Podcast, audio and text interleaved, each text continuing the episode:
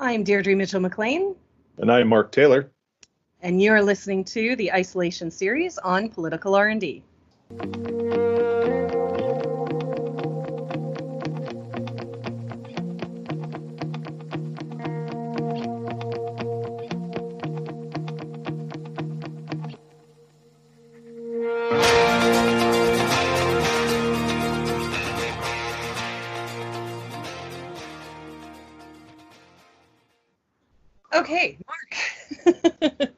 What are, uh, yeah, that's the only laugh we're going to get today. We've well, got a heavy. How about, how about we start with an introduction other than just start talking? So, I'm Deirdre Mitchell MacLean. And I'm Mark Taylor. And we are going to deep, uh, dive into a topic that is making headlines this week. Really, it's been making some headlines for the better part of the last month, uh, but it's very obvious that we have a crisis in senior centers, seniors care homes uh, across the country. Well, except Atlantic provinces. So far. So far. Hopefully, hopefully I, I haven't seen much um, on the news of, of the actions they've taken. I haven't necessarily deep dived into every government. Uh, mm but um, headline wise, I'm not seeing anything. But conversely, we're not seeing anything headline wise there. So, so uh, you know, we'll we'll put the warning out to everybody in advance. Uh, normally, there's a lot of uh, joking and laughing about, uh, but Deirdre and I don't think there's going to be a whole lot of uh, uh, humor in this topic today. So, if you're here for the entertainment purposes and not the educational, um, go back and listen to yesterday's podcast with Trevor Toomey and the crew. So yeah, yeah. so when we were first looking at this topic, um, I had said to Mark, I don't know how to talk about this without getting really angry. And then Mark started to dive into it and said the same thing. So this may be an angry podcast. Oh Maybe yeah, that's what that's what we call it, the angry podcast. Yeah, and and I'll I'll be for forthcoming. I'm not a policy wonk in any way, shape, or form. If there's any policies I chase, health is not one of them, um, nor seniors in housing. So um, I won't say I'm a, a, foremost expert in any of this. Uh, I will say that after reading up on this for a couple hours, I'm right pissed off. Yeah, all right. So where which, do we want which, to begin? which leads me to why aren't more of our elected officials, you know, the ones who actually look at this for more than two hours, not right pissed off. But yeah. but we, we'll we'll get into that later. Okay. So where do we want to start? Um, I for me, I always like I always start with the numbers, regardless of whatever topic it is. I always start with the numbers, and these are frightening when when I was digging into this, there's I found a study that outlined where this problem was occurring in Europe. There was a five country study done between Italy, Spain, France, Ireland, and Belgium. Identified anywhere between 42 to 57 percent of the deaths they were seeing from COVID were at long term cares and nursing homes. When so, was that put out? I I didn't write that down. There we go. There's the laugh for the day. Um, but I mean, obviously, within the last couple months, yeah, like like everybody was looking at Italy, going, "What are you doing?" Italy has got one of the oldest populations in Europe, and they were seeing huge deaths because of this. And they identified, and they were at the 57% mark. So 57% of theirs were in the long-term care nursing. So there was red flag number one is that the number two, number three country, depending on where you throw uh, uh, Iran in and all that, was was showing these signs early, giving us all a heads up. This is what we needed to look at. I think if, and this I didn't catch it in research, but if I'm off top of my head, I think that's actually where a lot of this broke through in in Washington State as well, yes. was the long term care. So it it was obvious in Europe this was an issue. It was obvious in Washington. It was an issue. How many more times do we need to be told?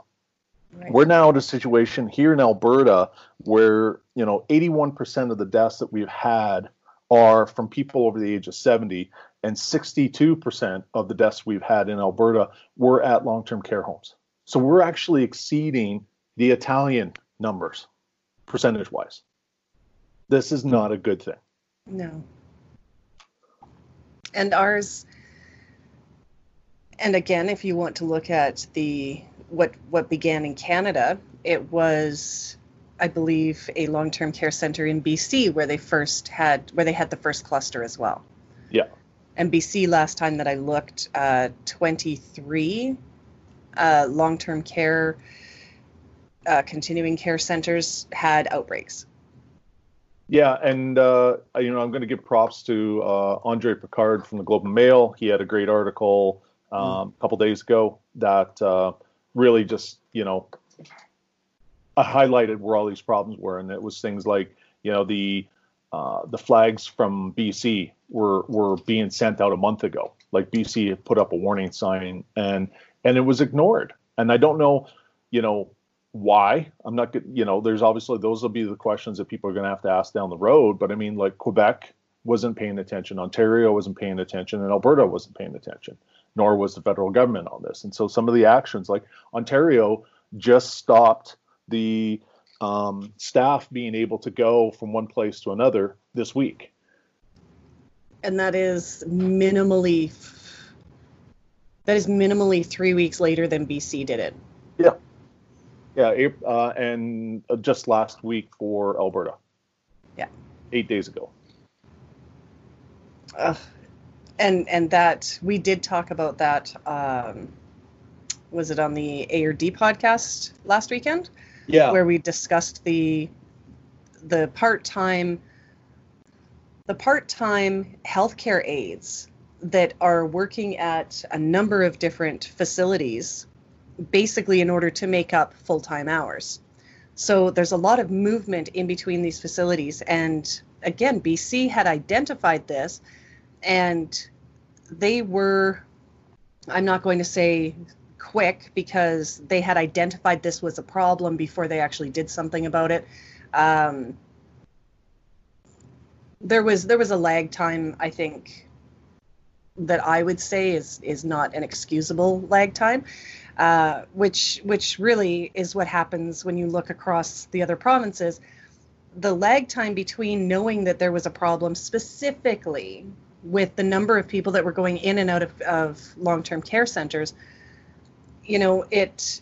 I mean, look at look at even what Alberta did. We we stopped family from visiting faster than we put a stop to the number of healthcare workers that were moving in and out of, of different facilities. To be fair, I think that was actually the same day. Was it? Mm, no, I think they started. Uh, they we we started in Alberta making some of those, uh, making some of those additional regulations around long-term care before we actually did the uh, the workers it still comes down to it was just last week. Yeah.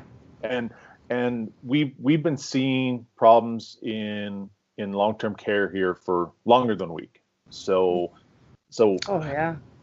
This this this is I guess really what's troubling me with it all. Like I mean, you know, we can get into the root cause in a bit here, but it's like this this is an older portion of our population. It's a higher at risk um, population and and really what triggered you know both you and me to do this podcast was was that tweet from the MP Marc Dalton. Yeah that BC.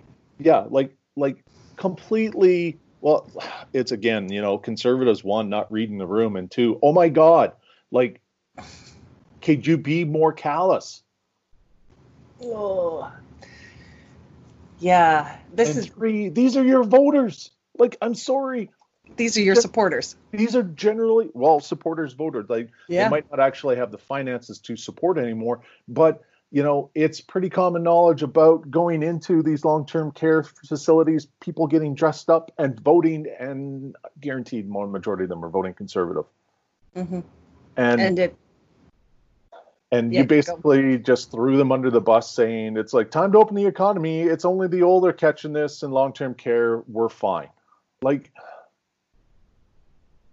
gobsmacking callous. Yeah. Which and gets into what the hell's the rest of the government doing? Right. And it, you know, this is something too uh, that feeds into between the the left and the right.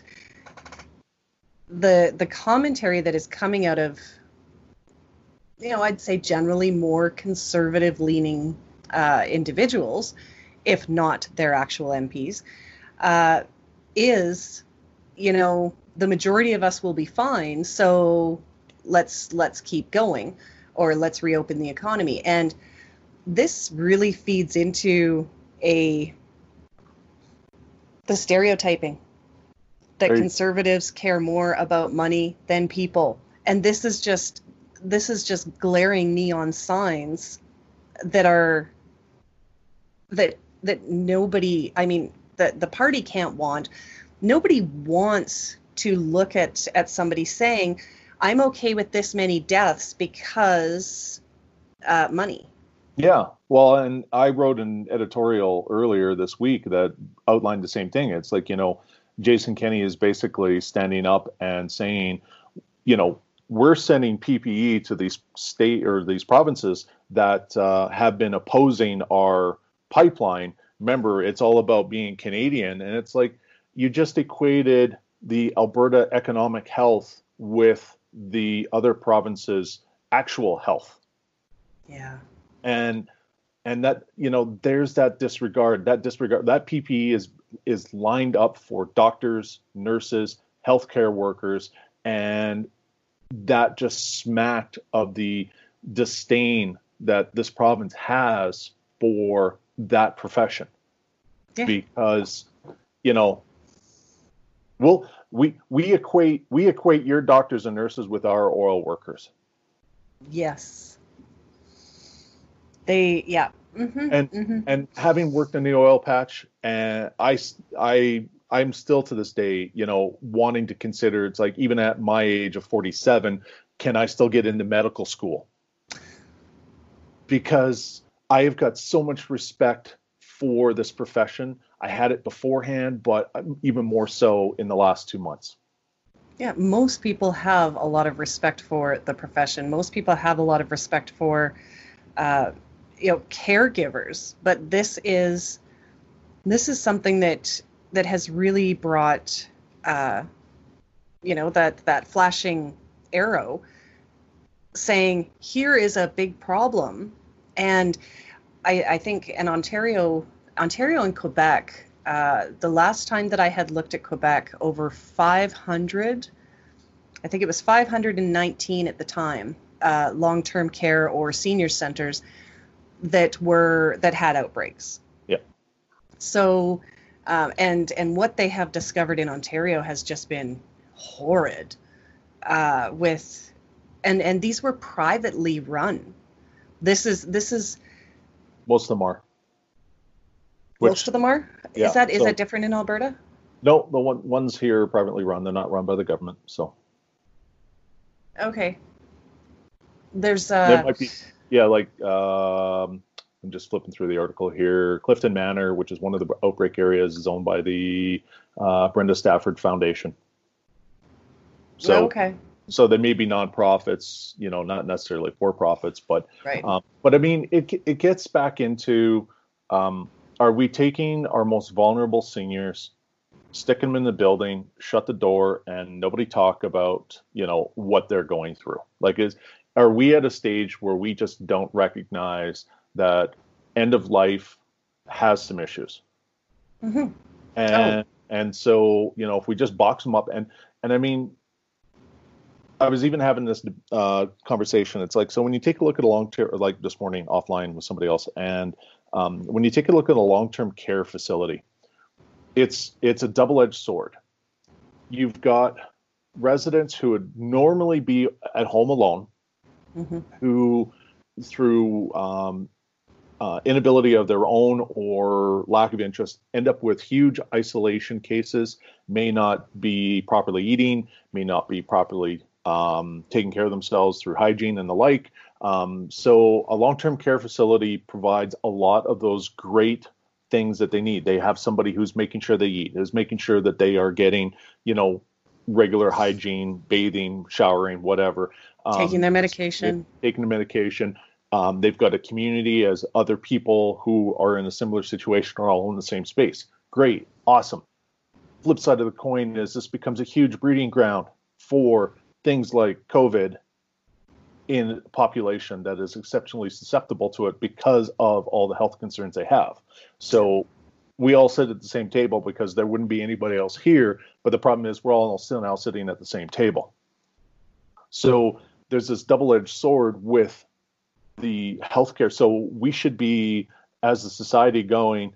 This is important. We should be taking care of these things, and so our response shouldn't be let's underemploy staff at these facilities Let's make mm. sure they're all part time so we don't pay benefits to these people so that they don't get sick leave because this was identified early on. People who don't have the capability to take sick time are going to go to work sick. What are the symptoms of COVID? The common cold, the common flu, things that at least would be misdiagnosed as such. Mm-hmm.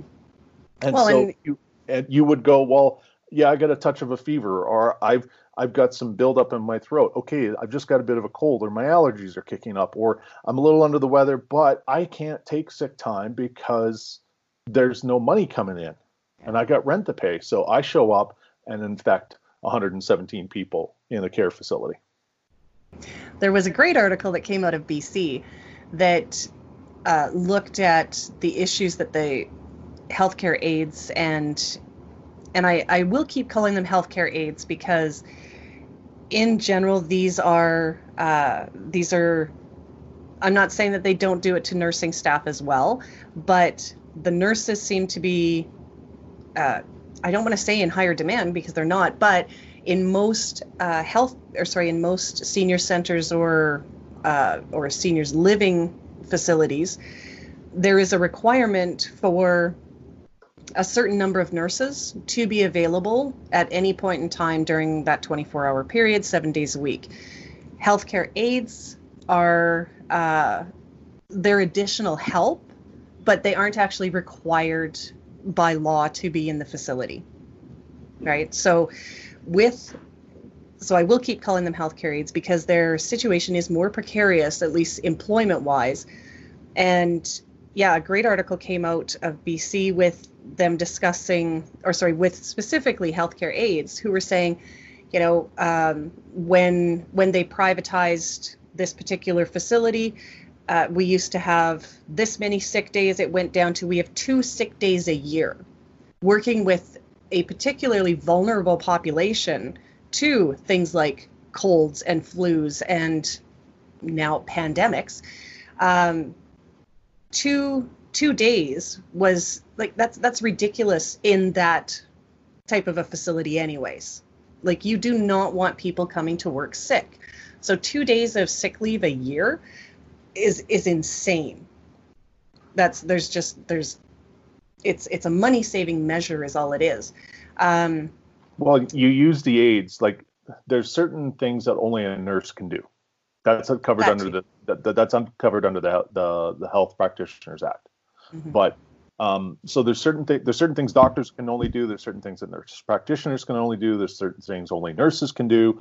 And and so if you've got a plethora of activities that a nurse could do but isn't required to, you bring in somebody else to do it. Mm-hmm. That's a cost saving measure. Now you figured out that you can bring in other people who um, you, you can bring them in part time, and so you can reduce your costs even more. Now, if you can claim that you couldn't get people to work for you for those horrible wages, now you can go get uh, foreign workers to come in, many with a medical background but not recognized, mm-hmm. who are coming to uh, Alberta, uh, and then also sending all that money home. So you've got um, you know, you know, not to pick on the Philippines, but I know that's that's a major export of theirs are people, uh, mm-hmm. So you bring in somebody with a medical background from the Philippines who works part time. They work at two or three um, long term care centers, and they then you know they do what they can. They work their their butts off, and then they send a bunch of the money home to eventually have the opportunity to bring the family over.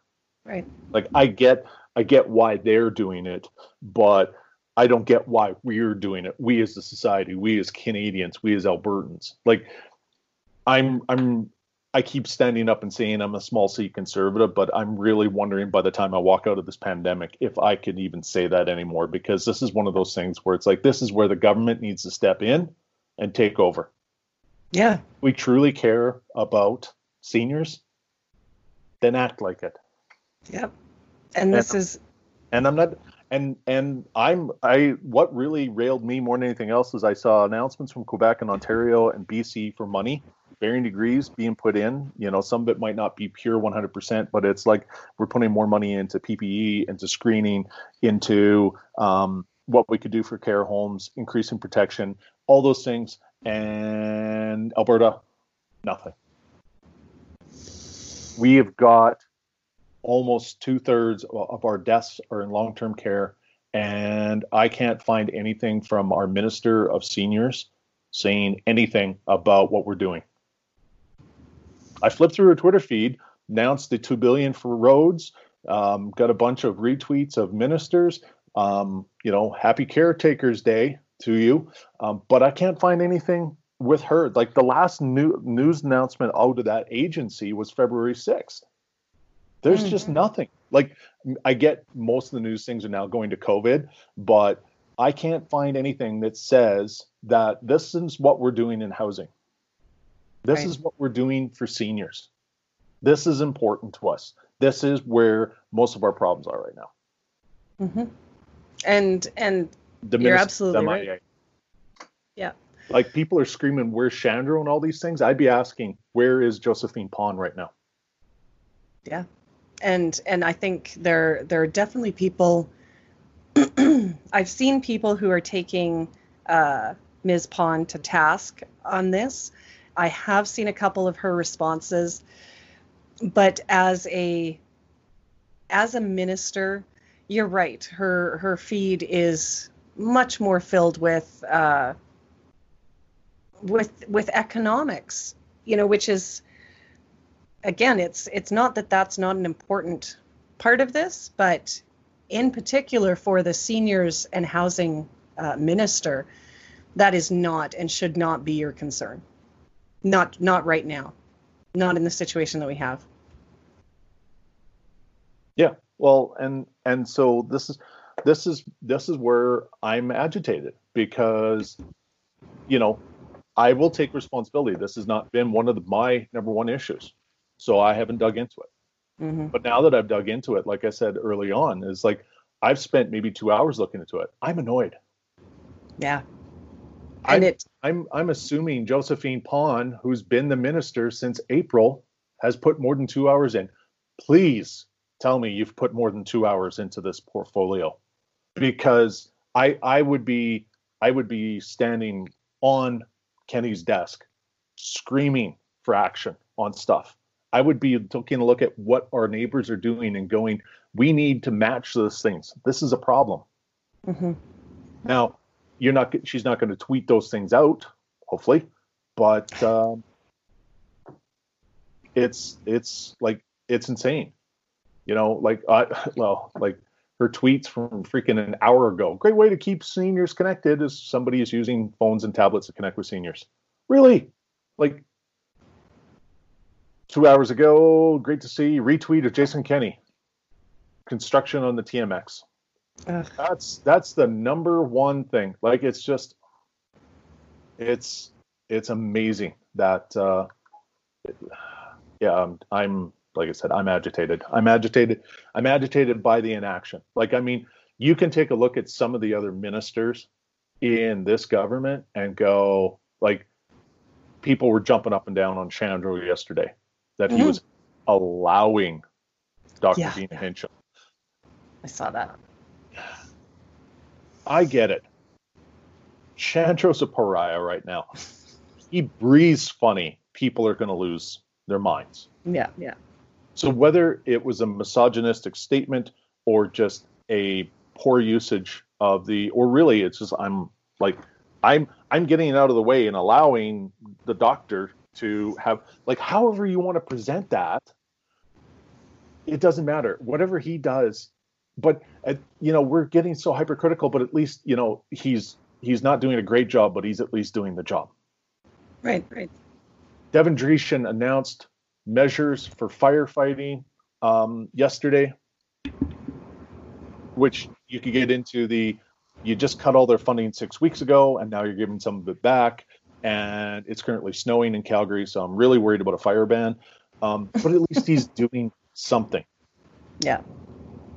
This and and something uh, relevant to what he's supposed to be doing. Yeah which is the question we had asked on a previous podcast of what are the other ministers doing? Okay at least they're looking for something to do. Maybe some of it's related some of it's not. But at least they're trying. Yeah. I am not seeing anything. This this minister should be up there as one of the top people like the issues facing seniors right now are even bigger than what the finance minister is going to be facing in a couple months Mm-hmm. We don't get a handle on this, the numbers will keep going up. Yeah. And Dr. Hinshaw has been, uh, she's been, I think, more than clear about how much of a problem this is. But you, I, I don't believe that Josephine Pon has been at any of those press conferences. Like, sure, we've seen Jason Kenney, we've seen uh, Shandro, uh, again, I, I get those two being there, but the biggest problem for Alberta right now falls into Josephine Pon's lap. Yeah. And we're not seeing her. There's there she's not doing press conferences. Well, and why is she highlighting TMX? Why is she hi- highlighting that the government's putting two billion dollars in the roads? I, you know, Albertans should be going, why is she not highlighting that there's $2 billion going into care facilities? Albeit that might be a little too much. Who knows? I don't know. I don't have the numbers. But well, but give them the budget and whatever they don't use, take it back. yeah, right. like the, the, the other one. It's just like I'm not a fan of big government, but this is one of those things where it's like we need to do better. Yeah, like if yep. if you're not going to do that, open up the Soylent Green camps and just call it a day. And if you guys don't know what I'm talking about, Google Soylent Green, Charlton Heston. Huh. Okay. I I think you know um, there are a number of different advocates uh, for proper care for our seniors. I know when I first saw uh, when I first saw Dalton's tweet, the I I was going to I was going to quote it with, you know, we're all going to be this age someday. Is this the government that you want at that time? Because that's what it that's this is this is something that I don't understand how anyone can look at at anyone trying to make the trade off of but the economy when we may all be in that position someday. Well, it, it's no different than I don't know which which ranking official it was, where there's a congressman or a lieutenant governor or whatever, the one from Texas, who basically said that we've got seniors who will be willing to die for our economy. Yes, that was really? the lieutenant governor. Really, like that? That's this is the Canadian version of that. Yeah. It's like they're in long-term care, that's okay. They're going to die anyway. That the the mortality rates are high, so so what if it gets accelerated? Really? but they're also the, the first ones to stand up and, and rail against assist, um, physician assisted suicide. Oh, right. Of course. Yes. Pro life. We're pro life right up to the point that we get to choose who lives and dies. Yeah. And that's that's almost in a way that almost is you know what seems to be happening like uh the the article that I had written the one day the the Trump versus Trudeau response and I had thrown a lot of potentials uh, out there and one of them was, you know, did anyone ask the accountants whether or not COVID would actually be good for us? And that was tongue in cheek, of course. Yep. But the thing was that at the time, the only person who had made that comment was the lieutenant governor in Texas. Uh, this, unfortunately, to me, seems like maybe there are people in Canada who are also using the same bean counting and saying, you know what, maybe this wouldn't be so bad because nothing else explains how slow they have been to protect these these centers. Well, it goes. I think it goes back to also what we were talking about before, just general lack of empathy. Yeah, and that's that is a that's a a thing that again starting to pick up in the headlines um, about healthcare advocates specifically around seniors care and how these advocates have been active for a very long time trying to ensure that this vulnerable population was appropriately taken care of. And, you know, we find it in uh, childcare as well, right? One of the lowest paid professions.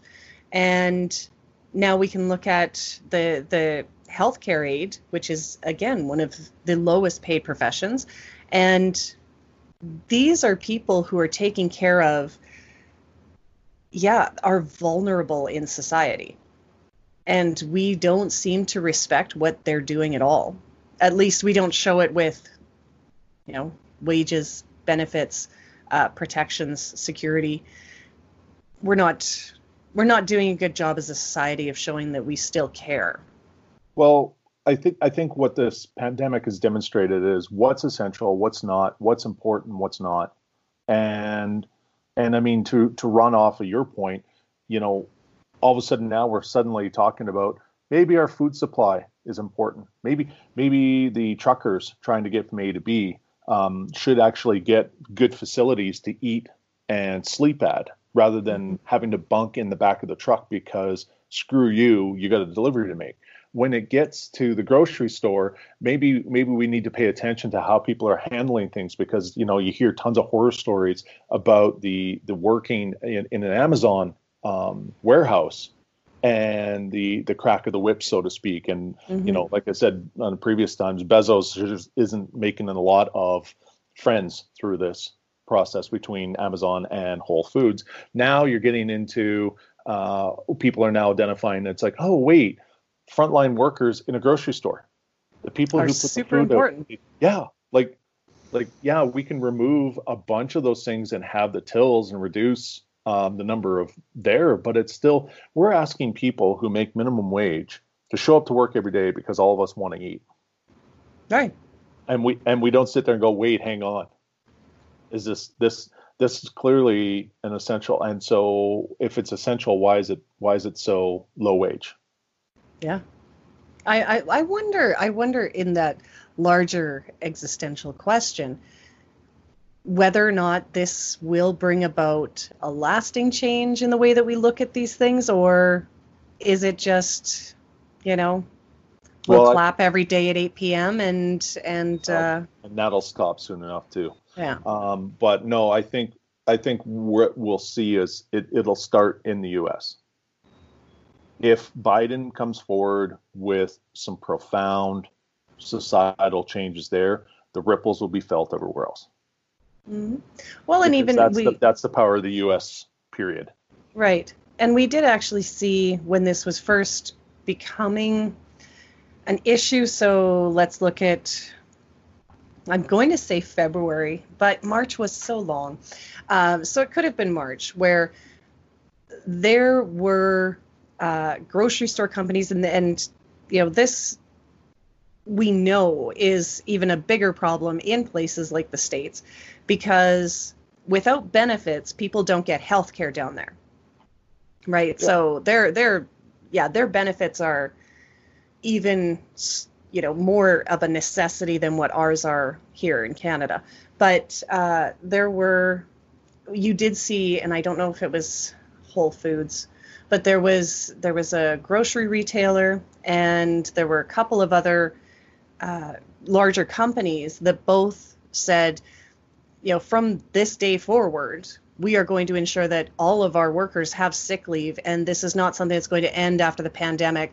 We're going to make sure that our workers have sick leave because suddenly it became a, a, a bottom line issue, right? If we have to shut down this entire store, we're going to lose money. So allowing our, our workers to take the time off that they might need if they're sick, that's important to us now. Well, there's two sides of this coin. One, at first, uh, I don't think Whole Foods is one of them. I think they had a walkout. and Amazon is now got news right, of potentially right. firing people who were just trying to ask for these things. But anyway, um, no, it's it's two things. It's like one, are we are we really going to start paying people a living wage, which then gets back into universal basic income or you know appropriate minimum wages. There's there's a lot of um, costs and stuff like that. There was an interesting article on uh, the whole UBI things that if we give everybody universal basic income, we may actually be cutting some of our other social programs. But I digress. So um, that's the one. But the other one is is that right now people are railing, going, you know what, our our, our grocery clerks should be getting twenty five bucks an hour. They should get thirty dollars an hour. Teachers, because my my my kids are at home, and now I realize how much of a terror they are. They should be making more money, not less. All those things are being said now. Right. Go six months after the pandemic. Do you want to pay $10 for a carton of eggs? Do you want to pay $10 for a gallon of milk? Because now all those grocery stores are going to have to get those costs back. Are we prepared to pay true value for these products? And don't forget, the farmers at some point are going to want to get in line and go, wait, oh, hang on a second. That's my milk. That's my eggs. When do I get paid? Because we because no one's ever sat there and went, you know what? Farmers are getting paid way too much. CTF didn't write that article today. Yeah, no. Let's cut back. You know why our food costs are high? Because farmers get paid way too much. Haven't seen that article ever. So when we talk, start talking real costs of food, and everybody getting a uh, a living wage, um, are we going to be okay in six months to pay that? Right. And it, it is a when the tax know, this... bill comes, are we going to be willing to pay teachers again? It's like it's a, it's a great idea now when the kids are home, but as soon as the kids go back to the school, wait, they get two months off, their days out, uh, like all the all those things will come back. Mm-hmm. Or have we learned the? Will we learn the lesson coming out of this? Well, I I would also say there's a possibility that it depends on how long this lasts. That that's going to be a major factor because you have you have so many people right now that are saying, okay, it's been long enough, we can reopen the economy.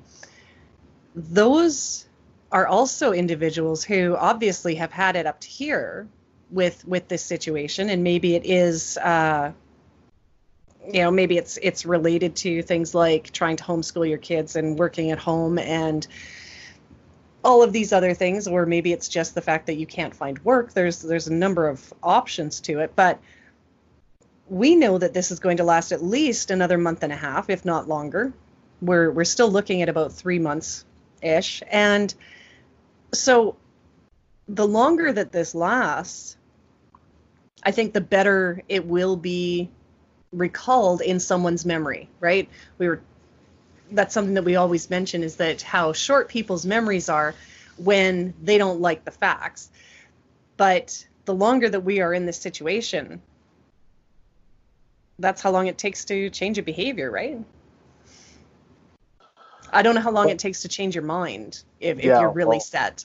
Yeah, well, that's just it. Like, I mean, you know, you were feeding a troll here on Twitter the other day, that to the point where I had to text you to stop, um, because you know it was circulating the whole hashtag Wu flu. It's like that that yeah. went away. That like that that BS line went away out of the, even out of Trump's mouth, and we've still got the ripples of that. So I'm hoping at some point there's always going to be those people whose minds you'll never change, but mm-hmm. to bring it back, it's like I'm really hoping that this changes in this government, both provincially and federally. I have more faith at this point in the federal ones because I've at least seen some empathy with them. It's true. It's true. I, and I I I fear our at-risk population in this province is going to take one more boot to the head. I, I wish I could. I wish I could say that I'm more optimistic because I'm not, um, and and also because this is not a new problem. It's not a new problem anywhere. Like you said, it's it seems like we we build these buildings and okay they seniors go there and and then we you know the rest of us get on with our lives so to speak Yep. uh There's nothing So- sexy about it. There's, No. there, there- Josephine Pon standing in front of a senior center isn't going to get headlines, and so they won't do it. no uh, well i mean it might get some headlines now uh but but yeah we are looking for a better response we're looking for uh we, we're definitely looking for more from our government in in this particular situation because suddenly it's being highlighted how bad uh, things can be in these centers. Uh, you know, the one of the articles too was saying that that this three feet apart, uh, sharing rooms and things, yeah, that may work during, you know, a normal uh, situation, but that's not what this is. And there are so many care homes that actually don't have space to isolate. Yeah. So it's it's made even worse, you know, with that. And yeah, it, it's showing it is showing how woefully unprepared we were and how uh, little we did when we knew that this should have been this should have been the first group of individuals who were protected. Yep. Well, I mean, I go back to the thinking everybody thinks the government should run like a household. Yeah. Except that it's a horrible analogy because nobody ever looks at the we're spending in certain capacities because we aren't a household. Right. So my household doesn't have to take care of my entire community. Yeah. That's that's not that's not where my money goes. if if that were the case, if your household was the one responsible, nobody should be questioning why your garage is full of PPE. Yeah. But but what we have is a bunch of people running around going, "Why are you spending money like this? Why are you cutting the lawn that way? Why are you putting that in your garage? Why, you know, if you were running your household like I run my household, you wouldn't be doing those things." And Yeah. it's like, you're right. If I was running a household, I wouldn't be doing things that way but I'm not running a household. I'm running a government. And the rules are different. Absolutely. Because this is the time we want the government spending. Like this is this is where everyone's like, where's where are our surpluses? Where are our uh, where's our uh, all the money that we could have put away in the good times? Well, we gave it back to people. We sent Ralph bucks to people. We reduced tax rates. We did all these things. So Alberta, with all the affluence that we had over decades, squandered it. And now, when we need it, we could have gone to a heritage fund. You know, everybody sits there. Oh, if we had done what Norway had done, we'd have all this in the heritage fund. Yeah, we would have.